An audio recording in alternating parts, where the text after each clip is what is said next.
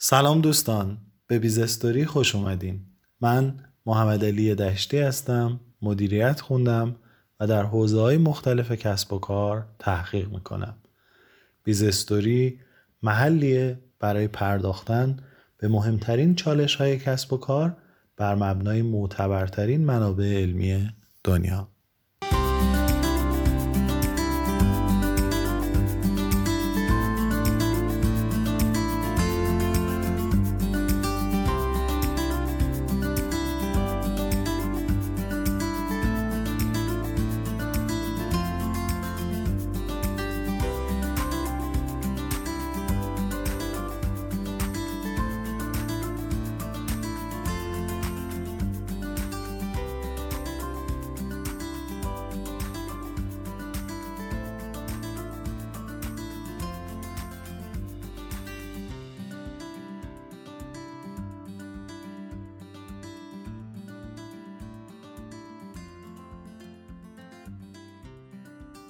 همونطوری که می‌دونین Harvard Business Review یا HBR اسم یه نشریه معتبر بینالمللی در حوزه مدیریت عمومیه که توسط Harvard Business Publishing منتشر میشه و مربوط به مدرسه کسب و کار هاروارد.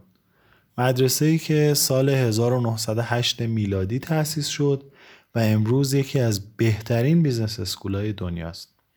HBR یه سری جذابی داره به اسم HBR Guide 2 که عناوین مختلفی رو پوشش میده و به چالش های دنیای کسب و کار می‌پردازه. برخی از این عناوین توسط ناشرین محترم داخلی مثل انتشارات آریانا به فارسی ترجمه شدن و برخی از اونا هم هنوز به فارسی ترجمه نشدن. تو این اپیزود ما به مقدمه کتاب راهنمایی برای تفکر به شیوه استراتژیک می‌پردازیم که هشتا بخش داره و در سال 2019 میلادی به چاپ رسیده. امیدوارم که از این اپیزود لذت ببرید.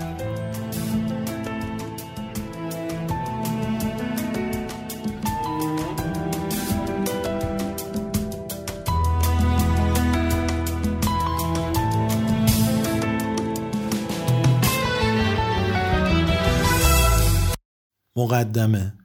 چرا همه ما به تفکر استراتژیک نیاز داریم؟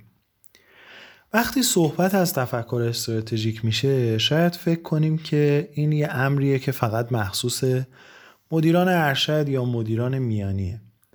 ولی در واقع اینطور نیست. تفکر استراتژیک یه مهارته که همه ما به اون احتیاج داریم. فرض کنید یه فضای مشخصی وجود داره. اگه شرایط ایدئال باشه ما به همه اطلاعات مورد نیاز برای مسیریابی و حرکت تو این فضا دسترسی داریم و می‌تونیم به راحتی تصمیم بگیریم. اما توی شرایط واقعی معمولا در دسترسی به اطلاعات محدودیت هایی وجود داره و ممکنه همین محدودیت ها روی تصمیمات ما اثر بذاره و کیفیت اونها رو کاهش بده. به خاطر همین ما نیازمند امری هستیم که بتونه ما را از این محدودیت ها نجات بده. فرض کنید مثلا مدیر یه شعبه یا دپارتمان خاص از یه شرکت.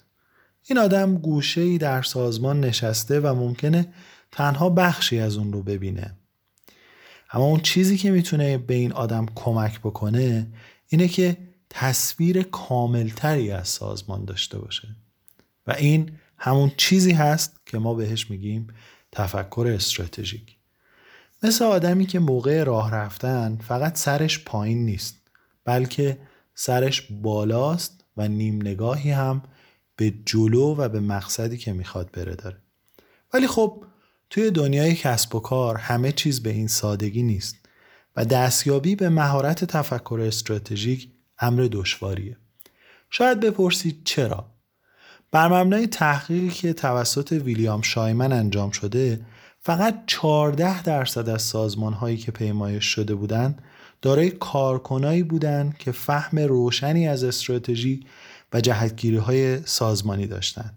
پس میشه گفت که مهارت تفکر استراتژیک به سادگی به دست نمیاد چون یه متفکر استراتژیک باید ویژگی های مختلف و متعددی داشته باشه.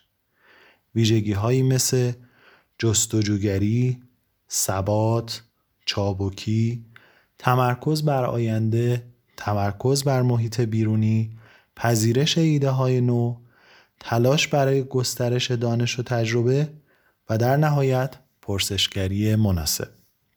پس این کتاب دو هدف اصلی رو دنبال می‌کنه. یک چیستی تفکر استراتژیک و دو ارائه نقشه راهی برای توسعه مهارت تفکر استراتژیک. در اپیزودهای بعدی هم همراه ما باشید.